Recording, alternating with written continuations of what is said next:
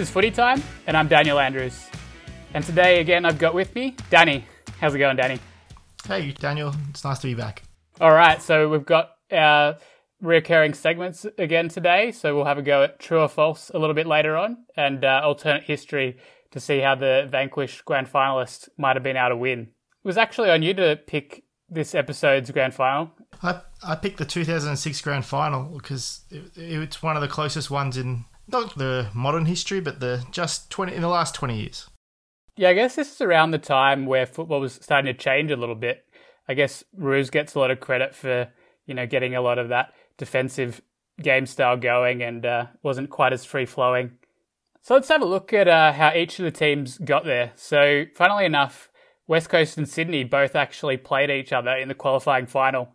So it was actually the Eagles who finished on top of the ladder with 17 wins, and they were hosting the fourth place Swans. It was a close game all night, which is what you'd come to expect between these two teams.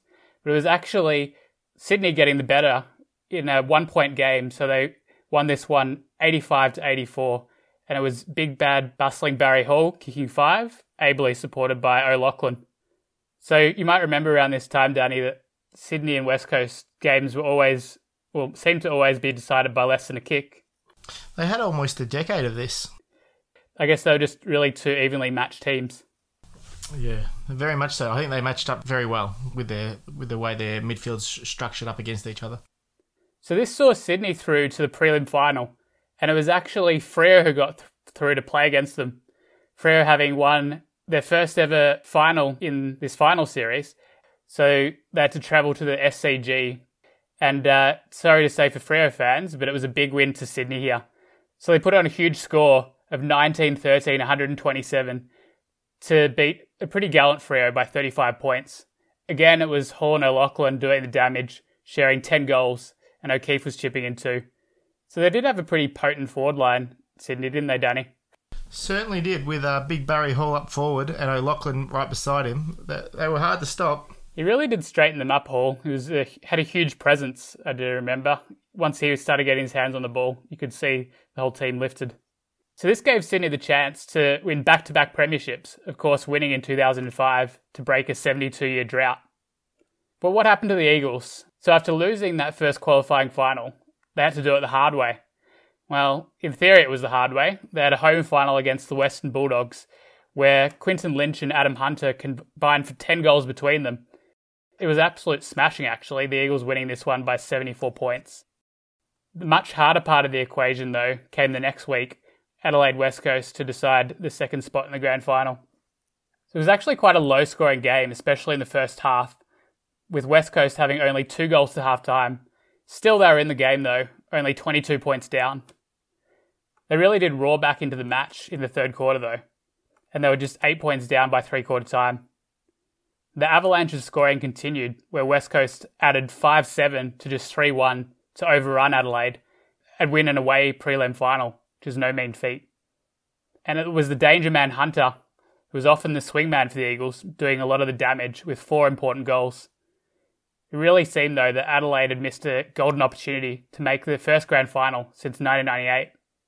So we had the grand final rematch then Sydney and West Coast. Would history repeat, or would there be a different tale told this time? Alright, so we've got two interstate teams into the grand final now Sydney and West Coast. So I guess around this time, it wasn't actually that unusual to have two interstate teams, but nowadays it's become a bit of a rare thing. So it's been 13 years since there's been two interstate teams in the grand final. So it was a bit of a bit of a weird thing for Victorians to see two uh, interstate teams in the grand final. Do you remember how you felt about it, Danny, way back when? Well, I remember there was a lot of outroar about it at the time because people were sick of seeing interstate grand finals. There was the Brisbane Lions, Port Adelaide grand final. There was the West Coast. Well, this grand final the year before, and people were wondering whether Victorian teams were even good enough to uh, be there anymore.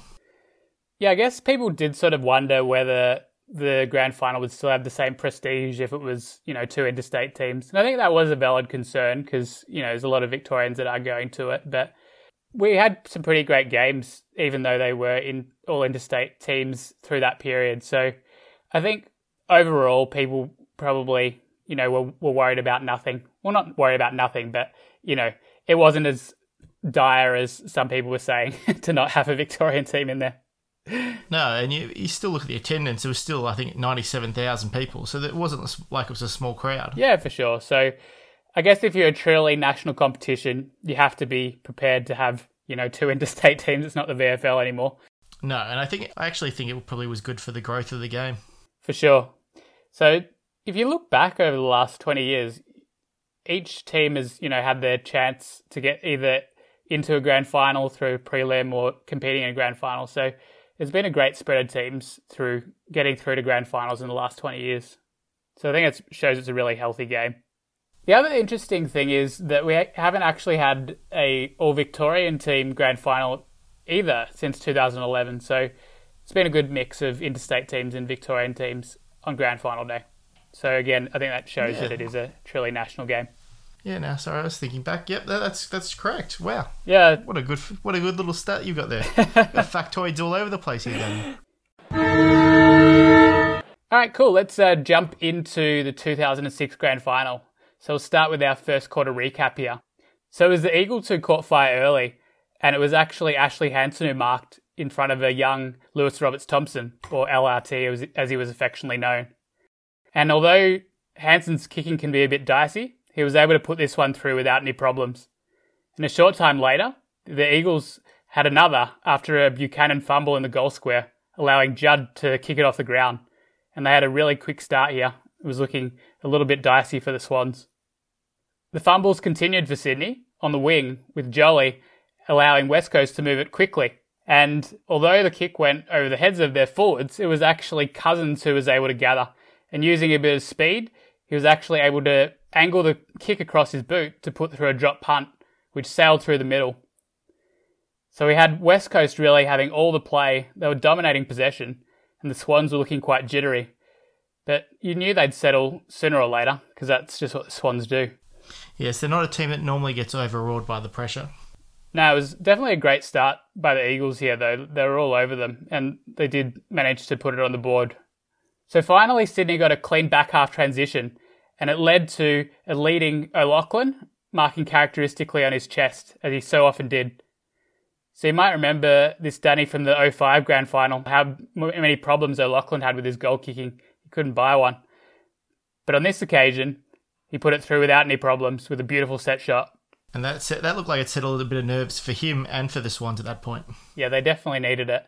And they and after that point, although West Coast was still winning more of the ball, Swans had a bit more of the play, winning the ball through the middle and through the back line. So just things did start to steady down a little bit. And if it weren't for their inaccuracy of 1 4 10, they might have been even closer than they were, with West Coast taking a 16 point lead into quarter time. All right, let's jump into the second quarter now.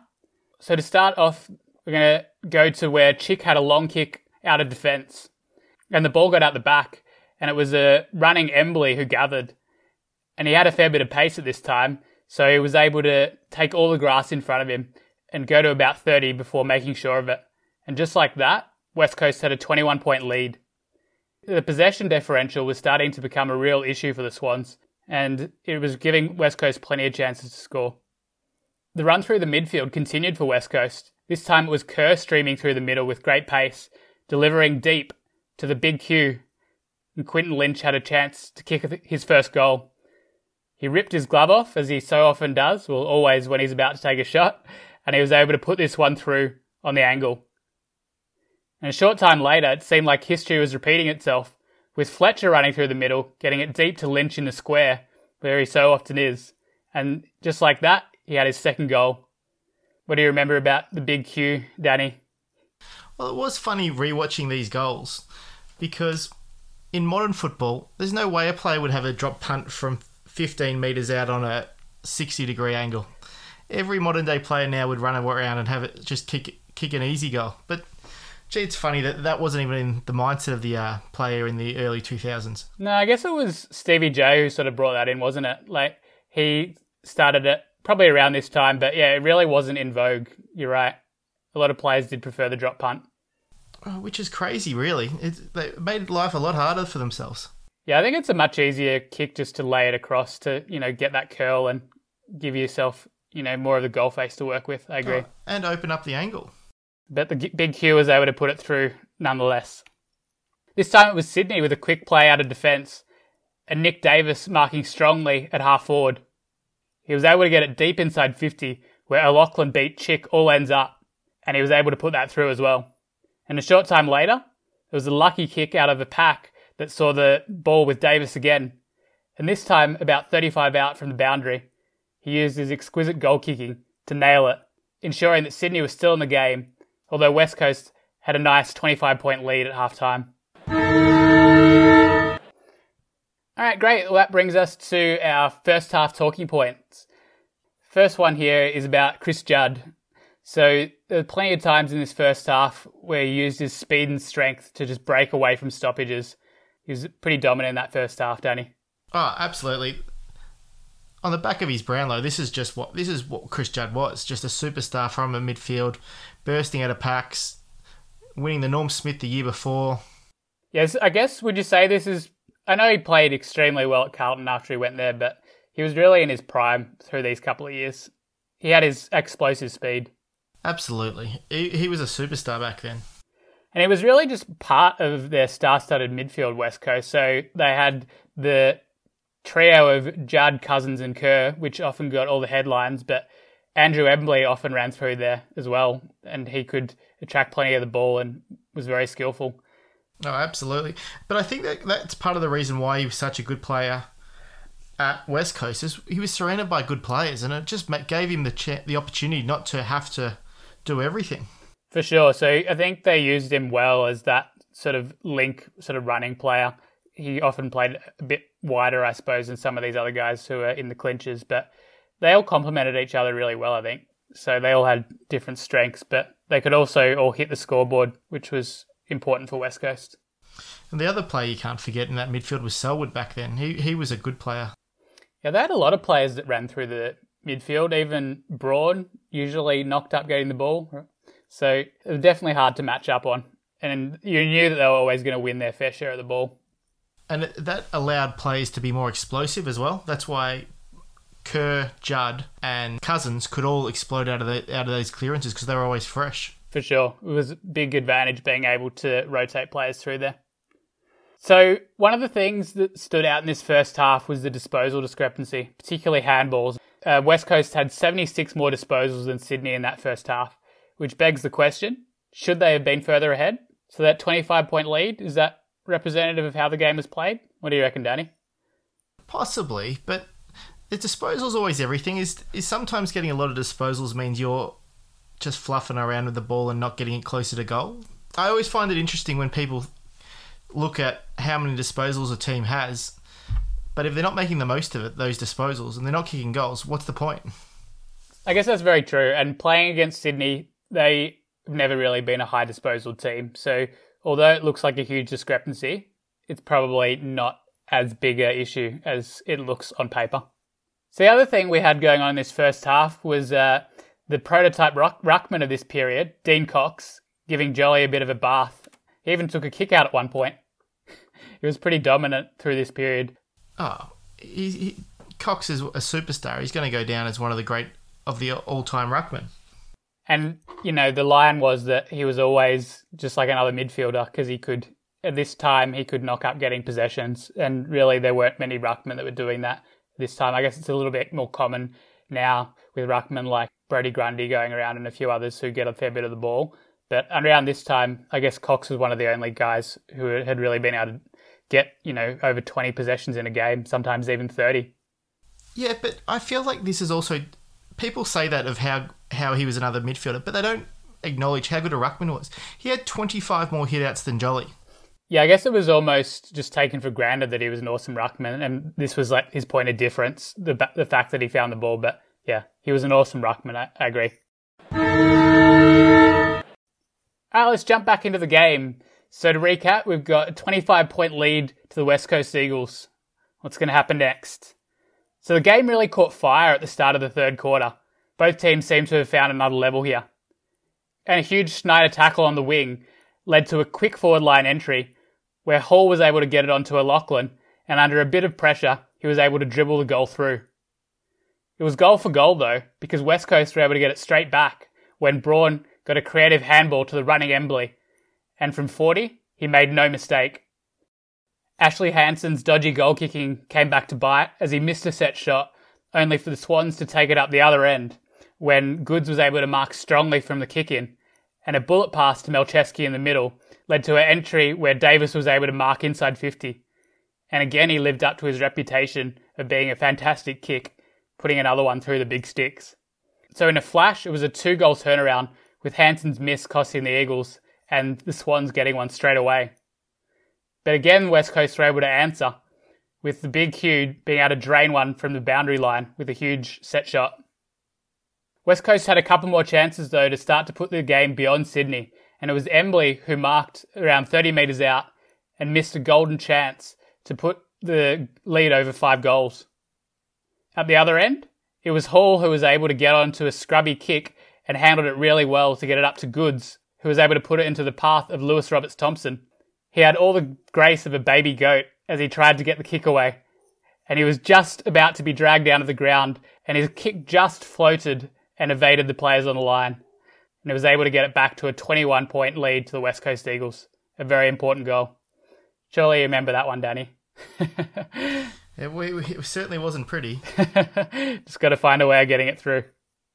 So in the latter part of the third quarter, it was actually the Swans who had the majority of the play. They just couldn't quite put it on the board though, and they had a few chances that they ended up fluffing. But again, it was Nick Davis who was their saviour, who was able to nail a long straight set shot and ensured that West Coast only had an 11 point lead at three quarter time, and it looked like we'd have another game that might go down to the wire. So to begin the fourth quarter, it only took 15 seconds for a goal. It was Hall who marked from his centre clearance and who handed it on to Goodes. And using his explosive pace, he was able to get a bit of space before kicking truly. This gave Sydney Swans a run of goals, and they'd actually kicked six of the last eight goals. From there, the game entered a bit of a stalemate period, though. Both teams missed chances to get goals, and it seemed like every goal would be extremely valuable. So, in a good bit of play for Sydney, it was Ryan O'Keefe who was able to get it long into the Sydney Swans 50, where Barry Hall and LRT were able to bring the ball to ground.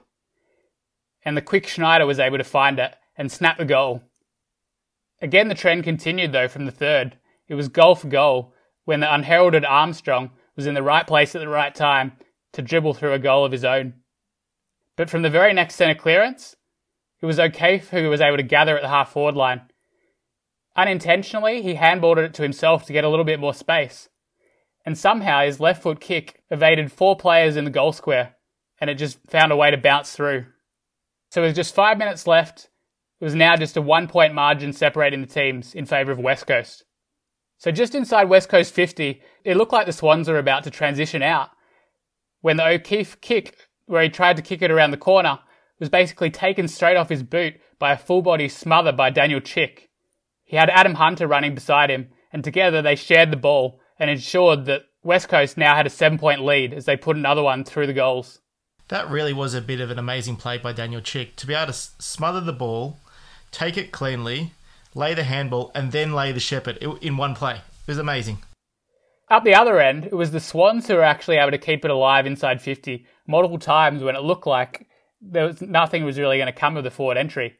But the ball came to Malceski, and in a flash, he was able to put through his left foot snap. And just like that, we had a one point game on our hands, but it was still West Coast in the lead by a single point. With little time remaining, it was Goodes kicking long, but yet again it was Embley who was mopping up in defence, who'd been put behind the ball in the last quarter.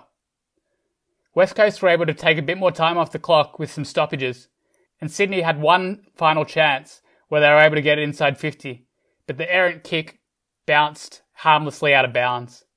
So it was the Eagles who were able to hold on by a single point to win the 2006 Premiership. So if we look at the two finals that these two teams played in the 2006 final series, there was actually a combined winning margin of two points. So the first final was actually a one point win to Sydney. That was the qualifying final over in WA. And of course, this grand final, a one point win to the Eagles. So if you take the aggregate score from those two games, it's a draw. so obviously, West Coast won the one that was important, but I think it just shows again how evenly these teams were matched. There's probably been no two teams that have been so evenly matched in the last 20 years, you'd probably say. What do you reckon, Danny? No, not not to that extreme. I'm not sure you could even say any teams have ever been this closely matched. Not to have so. Oh, you could maybe argue the Hawthorn Geelong games where they were had uh, consecutive games with under 10 points, but not one point. Yeah. Well, I guess when a game comes down to one point, there's a bit of luck involved in that. So, you know, they had this whole string of games in this stretch that were decided by under two goals, but pretty amazing to have two one point games. And even more amazing than that, both games were 85 to 84. Wasn't exactly the same number of goals and points, but the yeah. So the first one, Sydney 85, West Coast 84, and of course reversed in the grand final. So just another one of those little quirks. All right, let's jump into the 3 2 1 of most influential players now for this grand final. So it was Andrew Embley who was able to take away the Norm Smith here. So he kicked a few really important goals and uh, was really wherever the Eagles needed him, really, for the majority of the game. So I did agree with the Norm Smith judges on this occasion. Three votes to Embley. I just thought his pace and uh, being able to get back in defence in that last quarter as well was really important. So definitely agree with the judges there. So for me, it was really Adam Goodes who wrenched Sydney back into the game in that second half with some great kicking and using his pace. So he got my two votes, although he was a little quiet in the first half, but he did enough in that second half. And perhaps if the Swans had found a way to win, he might have been the Norm Smith medalist. And uh, in a typical Brett Kirk performance, he was able to find a heap of the ball, and I think he laid over 10 tackles. So nine tackles, but he was very, very good. For sure, for sure. So he got my one vote. How did you see this with the votes, Danny? I probably had my votes slightly different, very close. I had Embley three, um, Brett Kirk um, is with a two, and Chris Judd with the one. Yeah, I almost fit Juddy in there. I guess t- he went out of it a little bit in that second half to me, but it, yeah, it was a close call with Juddy. I thought Judd's game was pretty good. yeah. Leading possession getter, goal, tackles, he did it all. He did. I don't know. Goodes just stood out more to me. Goodes did have a very good game too, and, and he was unlucky in my in my eyes not to get the votes. All right, so we've got our second half talking points to have a go at now. Continuing on from what we were talking about in the influential players there, we had really had Goodes storming into the game in that second half. So I guess uh, Roos moved him into the midfield. That was one of the big changes. How did you see this, Danny? I think it was a very important game reason for two points. I think they needed a spark in the midfield, and I think Goodes needed to get himself in the game. I think putting him in the midfield really opened things up. Yeah, for sure. When he was able to get the ball, they were looking pretty dangerous with his long, precise kicking. So, and he's such a big body that a big body in the midfield is so dangerous. For sure. So I think we can agree that he was a big part of what got Sydney back into the game in that second half. Not that they were really out of it, but he did spark them. No, and maybe if he'd gone there a bit earlier, things might have been might have changed earlier. Yeah, it was interesting that they didn't put him in there much in the first half at all. Did come into it in the second half for sure. So the other thing was uh, for Sydney was uh, Nick Davis. He was providing a fantastic target, and with Hall not having a great day, they really did need Nick Davis to stand up. Oh, I think it was very important that he did that. Uh, O'Loughlin was being covered. He only took three marks for the game, and I think um, Davis was certainly providing that other option that was very important for Sydney to get back into this game. So I think the other thing that started to happen in that third quarter was Sydney started getting a bit more run out of the back line, and uh, it really helped them to find some of the ascendancy in uh, that third quarter in particular. So it was Ty Connelly and a few others causing a bit of damage out of that back line. Yes, Ty Connelly and Leo Barry were both uh, leading the, the rebounds out of the uh, back line, and they were setting them up. Connelly, with his with his run and his ability to evade players, was a very important um, player for Sydney at this point in time. And Sydney were pretty reliant on those sort of quicker plays to get their goals. Well, as a lot of teams are, it's the best chance to score, but that's when they look the most dangerous, where they could, uh, you know, get a bit of space coming out of the back line and move it quickly. So that was really noticeable. So as the second half continued, it seemed that West Coast was relying more and more on their midfield to get their second half goals. So they're actually only able to kick four goals in the whole of the second half. What do you think, Danny? Were West Coast overly reliant on their midfield for goals? Well, other than Quinton Lynch, they didn't really seem to have an obvious forward. Like, they didn't seem to have a player that could wrestle the, the tools of the, the Sydney defence to, to create opportunities for their, for their midfielders to come back into the forward line to crumb goals, because that, that seemed to be their play that they were trying to go with. Yeah, they did try moving Adam Hunter there at a very at various stages. He's their swingman, obviously, but he didn't really seem to have much impact other than that uh, goal we were talking about where he got the handball from Daniel Chick. But in terms of you know holding down a forward position, wasn't really doing it for him. I guess Hansen had a few shots, but he was far from imposing. So I guess this underlies the point that I've thought about this West Coast team through sort of these previous two years is you know, the forward line wasn't really going to get it done for them. So they had to make sure that they were getting plenty of uh, drive through that midfield to give their forward line enough chances because, you know, the forwards weren't going to get it off, done off their own bat, so to speak. No, it was a, a lot of work to just try to keep the ball in there. That's what players like Daniel Chick became very important, just creating that tackle pressure. I guess people were a little bit harsh on the West Coast forward line around this time, like talking about them getting, you know, 60 inside 50s and still losing games. So I guess that was always the knock on this West Coast team that the forward line was the weak link. But at the end of the day, you could say they had the last laugh, putting all their eggs in the uh, midfield basket. Yeah, well, it worked on this occasion, so they're the ones who are laughing now, right? But it brings us to an important point because it did seem like Sydney had probably the better of the play for large periods of that second half, although West Coast were often able to answer. But how did West Coast manage to hold on? Well, personally, I think they did it around the, the stoppage. The the one thing a goal does, it brings the ball back to the middle and it gives puts players around the ball, and that's where West Coast had their strengths. I'd agree with that because uh, you know there were a lot of goal for goal moments throughout that second half, in particular. So when Sydney were able to score, often West Coast were able to answer or at least stop them getting another goal quickly because of that strength around the midfield. So it's time now for true or false. Let's have a look at some of the things that came out of the 2006 grand final.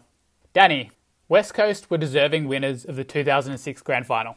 I think that's true, Daniel. They had their ch- opportunities to lose this game, but overall, they were the number one side for the year. They dominated um, disposals, possessions, inside 50s. They were the, the, they were the deserving team to win the game. Yeah, I'd agree with that. I think actually either team would have deserved to win this game, which I'm sure you could say for most games that are decided by one point. So I think it's pretty harsh to say that West Coast weren't deserving winners of the 06 grand final. So we'll go with true with the fact that they were deserving. The Swans and the Eagles made the most of this period without any other dominating teams in the AFL. Yeah, I think this is true, Danny, because if you think back to around this time, it was after the Brisbane era, but before the sort of Geelong Hawthorn era. So you've got the absence of those really dominant teams, and when that happens, you can you know get other teams coming up that you perhaps wouldn't really be expecting to win grand finals necessarily, but they can take that chance. So I really do feel that the Swans and Eagles fit into that category of just being able to make the most of this chance, even if they weren't you know, a truly great team. Yeah, I think that they were good teams, just not complete teams. Like Swans were had a, a very good defense, midfield, forward line, and the Eagles had an amazing, amazing, amazing midfield, one of the best of all time. A good defense and a very okay forward line. Where if you look at some of the other teams of the decade, where Brisbane were a complete side all over the ground, uh, Geelong were very similar they were very complete sides. Um, these were good sides with great great areas, just not not complete. Danny, Sydney missed a golden chance to win back-to-back premierships for the first time in their history. Well, I think this is kind of true. They probably weren't the best team, but they did have they certainly had their chance to win this game. With that fast five minutes to go, if Sydney kept their momentum going, they could have won this game and could have been back to back premiers, which would have been amazing. Maybe not deserving of it, but it would have been an amazing effort for Sydney to do it. Yeah, and I think you hit on really what this statement is all about. They had the chance. They had the chance to do it. So definitely true here. Daniel, was Barry Hall's bad day due to poor, like a poor form on his behalf, or was it West Coast strong backline that held him to account? I would say that it was more about Barry. He just didn't look like he was having a good day. He missed a set shot early, wasn't holding onto his marks. He still did some nice things, got a few handballs away, gathered cleanly, and uh, you know got it on to some important running players. But uh, yeah, just wasn't happening for Barry. So I don't think it had a huge amount to do with the West Coast backline, though. What are your thoughts on this? Well, I think Barry Hall is an amazing player, and come on, Danny, tell us what you really think. um, no, I thought Barry had just had a bad day. I think Barry in his would would admit it himself that he just wasn't in great form. Uh, well, coming into the game, he was in good form. He just didn't. He failed to really put himself in the key positions for the big moments. He didn't do what Barry does best and run through people. he definitely didn't do that, and he just didn't quite have that aura he normally has. You know, he's a big imposing presence out on the ground, so just didn't seem to be happening for him which was a bit of a surprise, really, because he really dominated through the 06 final series. He really just didn't have that scary factor that he normally does. Yeah, so I guess a simple change you could make to result here is, you know, Barry Hall has a slightly better day. It's easy to say that the Swans may have won the games. To you, Danny, it would have been unjust for West Coast to have lost both the 2005 and 2006 grand finals. Yes, no, I think this is this is true, Daniel. They were a great side in this period of time. They won. They were dominating the home and away seasons. I think they definitely deserve to win at least one grand final. And some could argue with potentially three Hall of Fame, at least three Hall of Fame players, they could have won more than one. Yeah, you just got to find a way of winning grand finals when you have great players. So they won one, and I think the general consensus was that it's a just result for each team to have won one of these grand finals through this 05 06 period. So, especially if you consider the wider context of each of these teams having such a run of close games when they came up against each other, if one team was able to have won both these games, it would have been pretty horrid for the other, and uh, it maybe seem a little unjust. Yeah, I, am glad the fabulous four of Cox, Kerr, Judd, and Cousins won at least one premiership together. For sure, especially with what happened at uh, Carlton for Juddy. Couldn't quite make it happen there. But uh, yeah, there's a huge difference between zero and one premiership medal. Certainly is. Great players deserve to be remembered in for great moments. And I guess that brings to mind players like Riewoldt and Pavlich, who had chances but never quite got there. And Buckley. Buckley too, yeah. There's plenty of them. And I guess a bit unfairly, they'll always be remembered slightly differently because they weren't able to get that premiership medal. It's time now for alternate history. So really, it should be pretty easy for us this week. Such a close game. There should be any one of a hundred things that we could have changed for Sydney to win this game.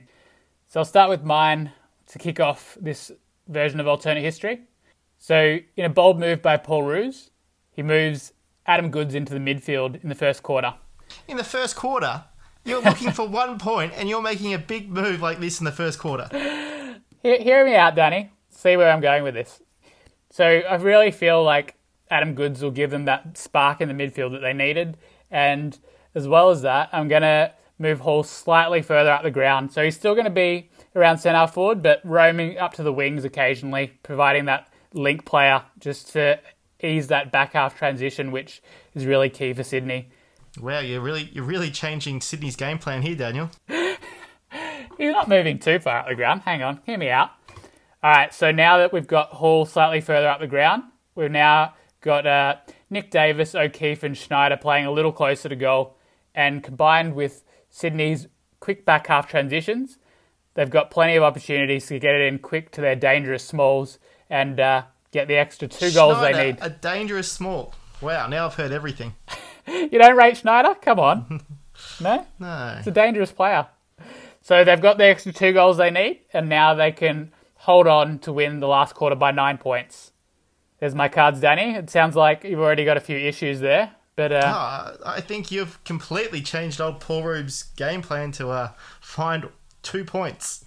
I didn't want to be too obvious here. Like, if I was going to have targeted one player, I probably would have uh, given O'Keefe a slightly different way of getting out of defence rather than letting Chick smother the ball. That would have been my one player I would have gone to. But uh, Uh, no, nothing was getting past Chick in that moment. So I would take it almost to the last two minutes of the game. Adam Goodes clear the ball from the pack. He run bursts through. What he does is he blasts to the top of the goal square, and the Eagles uh, get the rebound, and the game's over. is that where Embley marks it? I think I remember yes, that one. that's Embley Yeah. marks it. Like, there's not even a Swans player anywhere near him. No, it was it was crazy what he Uh. did. So instead, he takes an extra bounce, gives himself a bit more time, looks up and sees Barry Hall, thirty-five out from goal. Big bad bustling. Barry makes the moment. He's not dropping marks. He might not be having a great game, but he makes the most of his opportunities. He takes the mark directly in front, forty meters out from Barry Hall. That's an easy kick. But even if he kicks a point, at least Sydney walk away with a draw. That's the moment that where they Sydney truly had a great great chance to win the game, and that's all I would change. Hmm. Where Daniel has completely changed the whole entire game, the whole. s- It is called alternate history, Danny. It's not called alternate moments. No, that, that's true. And what what and I believe I think I changed the weather one game, so Yeah. You got to keep it interesting. But yeah, it's an interesting play you brought up there, Danny, because it sounded like Goodes did have a bit more time. So maybe he just panicked a little bit in the last couple of minutes. What do you reckon? oh, it's it's it's quite amazing that a Brownlow medalist did panic in that moment, but he he kicked long where he should have gone short. The one thing he did was he he kicked a, a bit of a junk kick, really. Yeah, they did. Have, a they did have a couple of chances late. So you've taken an interesting uh, route to your alternate history there. Yeah. So uh, you've already started sort of picking holes in mine. Is there anything else you'd like to take issue with in my description there of how Sydney wins this game? Uh, no, I can probably go into how how the Eagles probably would have restructured. They would have put an extra number on O'Loughlin, probably stopped him from being able to get near the ball. No key targets. I think you've got you've got Barry Hall playing on the wing. Barry Hall hasn't got a great tank, so he's probably blown up in exhaustion. So you got probably in that last five minutes, you're going to have to have Goodes on the bench, Barry Hall on the bench because they've they've run all day, and I reckon the Eagles probably win by 35 points. I think you're taking my tweaks here to the extreme a little bit, Danny, but to each their own. Reflecting on these two alternative histories, I definitely give myself the win. Well, that's not out of character for you, Danny, so I definitely saw that coming. Hmm, I think you've dented my confidence a little bit in mine. I, I originally quite liked the way this all fit together, but I'm willing to bend to your will here. so it's it's Adam Goodes who's the hero. Well, Adam Goodes and Hall. Barry? Barry Hall. Barry Hall. Got to keep Barry happy. You don't want big bad bustling Barry Hall after you, Daniel. No, just ask Brent Staker, eh? Has he forgiven him? I don't know. I think he might have forgiven him. Probably doesn't remember it. For sure. That brings us to the end of another episode of Footy Time. So remember to tune in again for more Footy Time.